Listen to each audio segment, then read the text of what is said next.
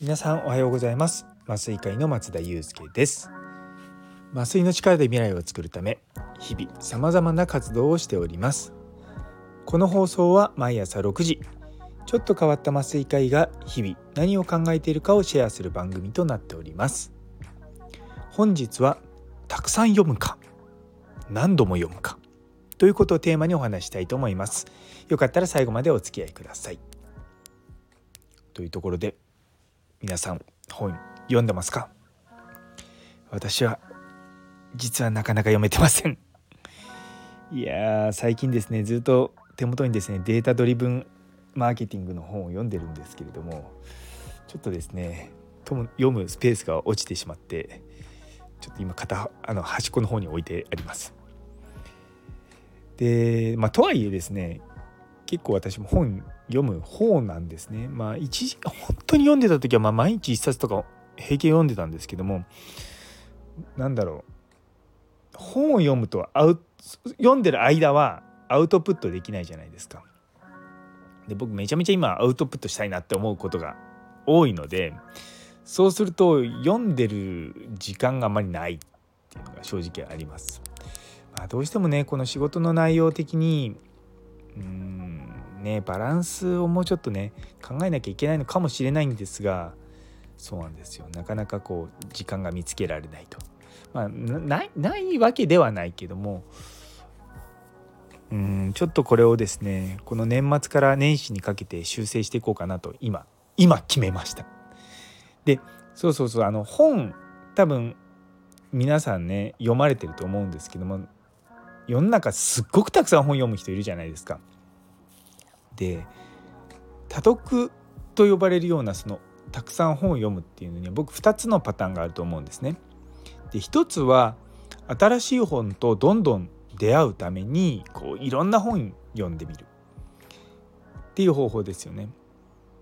あのまあ、簡単に言えばベストセラーとか、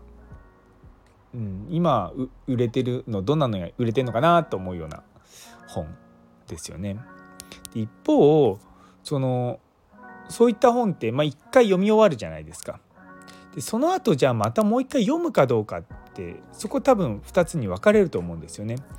でもう一つはその一冊こう決めたこの本すごくいい本だなと思ったものを何度も何度も繰り返し読む。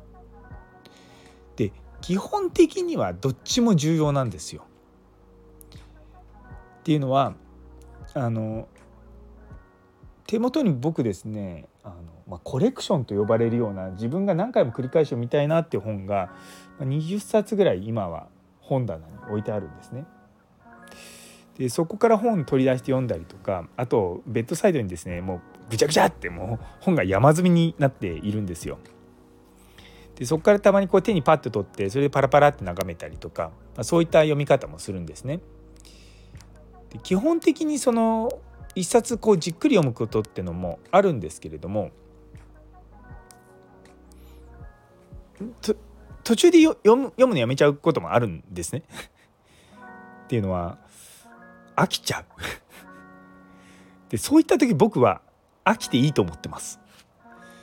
あこれ面白そうと思って買って読んだけどなんか読みづらいなっていう時は多分自分の心が欲してない本なんだろうなと思って。で今欲してる本って何なのかなとか、うん、やっぱどうしても新しい本ってバーって読みたくなるじゃないですか。でもそれがバーって読んでてで読み切るまで一気にいけないものは多分そこまでこ心の金星に触れなかったのかなと思うんですね。で私基本的には同じことを繰り返しするのが好きって皆さんご存知の通り同じ本を何回も読むのも好きなんですよ。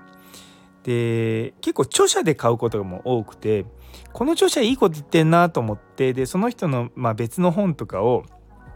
何冊かまとめて買うんですが結局読むのはですね一番最初に出会った本なんですよね。っていうのはあの誰しもそうだと思うんですがこう同じテーマでこう本って書いていくじゃないですか。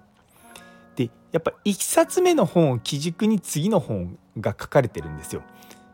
だから2冊目の本には1冊目の内容も若干入ってるんですね。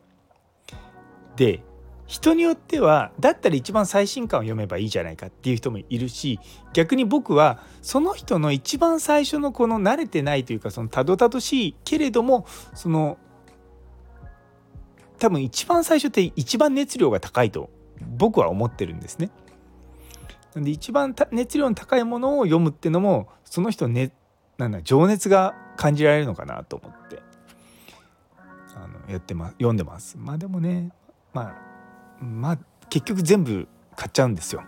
で買って読んであの置いとくみたいな。でも本棚もね限りがあるんで最近はちょっとデジタルで本買おうかなと思うんですけどもデジタルで本読んでると大体読み切らない。なんだろうな多分今ちょっと本を読むモードじゃないんですよね全体的に。いろんなことをその外にこう情報を発信したり、まあ、この音声配信もそうですし自分の中に今あるものを全部出し切りたいんだと思うんですよね私自身がね。でもやっぱ本読むのは大事なので継続的にね本は定期的に買ったりとか読んだりとかしてるんですけども腰を据えて本を読むことがなかなかないんですよ今。その時間があるとなんか物を書いてたりとかうん考えてたりとかするんですよね。まあ、とはいえですねやっぱりうん、いい本はいいですよ。で私はその本読む時にドッグイヤーって言ってこう右の端とか左の端とかこう折るんですよ。でそうするともうそこだけ読めばもうその本全部見返せちゃうんですね。でそこの中にはこうなんだろう線は引かないんですね。だそうすると自分自身あれ前の自分はこれどこを読もうと思ったのかどこを気にしてここのページを折ったのかなっていうことを考えながら読むんでそう、ね、だからそういうふうにやりながら今考えてます。いや実はですね今週末に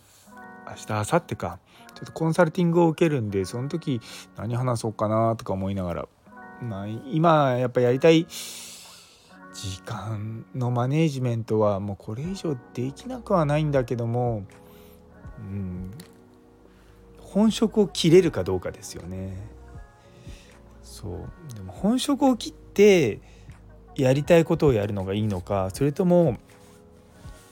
やりたいことのために本職を抑えるのかってところがすごく今私自身が悩んでるとこなんですよね。で多分客観的に見るとそんなにやりたいことあんだったら仕事その今やってるねその大学病院の仕事辞めて、まあ、そっちの方に専念しなさいっていう人もいると思うんですがそれでや、まあ、うまくいっても僕的にはなんだろうなこうゴールに達成しないみたいのがあるんですよ。やっぱこの大学病院で忙しい中でうまく成功していくのってを見れば他の人も多分あ僕もできるかもって思ってくれるかもしれないしあの医者でビジネスやってる人って大体まあ病院とかにはもう所属してない人ばっかりなんですよね。それはもちろんそういうの所属しなければその自由な時間が増えるからあのそういったところでのアウトプットが増えるのは分かってるんですよ。うん、でもそれをやってしまうと結局そういうのでうまくいってる人たちっていうのは病院を辞めないとうまくいかないっていうふうにみんな思っちゃうじゃないですか。そうならないためにも病院で働きながら時間をかけてやっていくっていうのも一つなのかなと思ってちょっと考えてます。ね、いやだから本読むのね大事なので読んでんですけど時間がない時はもう僕 Voicy とか聞いちゃってます Voicy とかあとああれですねアマゾンの Audible とか、うんまあ、そっちの方がまだこうながら聞きで少し自分の中に引っかかってくるところあるんですけどもかなり今いろんなことをなのこれまでもま学んできたって言い方変ですけど本は読んできたのもあるので、ね、中に溜まってるものを一旦吐き出すのも大事なのかなとちょっと最近思っております。というところで最後まで聞いてくださってありがとうございます。昨日のお金があっても経済は回らないという放送にいいねをくださった竹戸さん、ゆいつむさん岸原先生佐藤先生たんぽぽさん姉ソニ先生マータンさんさやもさんなおちゃん先生さらに素敵なコメントくださった中村先生どうもありがとうございます。というところで今日という一日が皆様にとって素敵な一日になりますようにそれではまた明日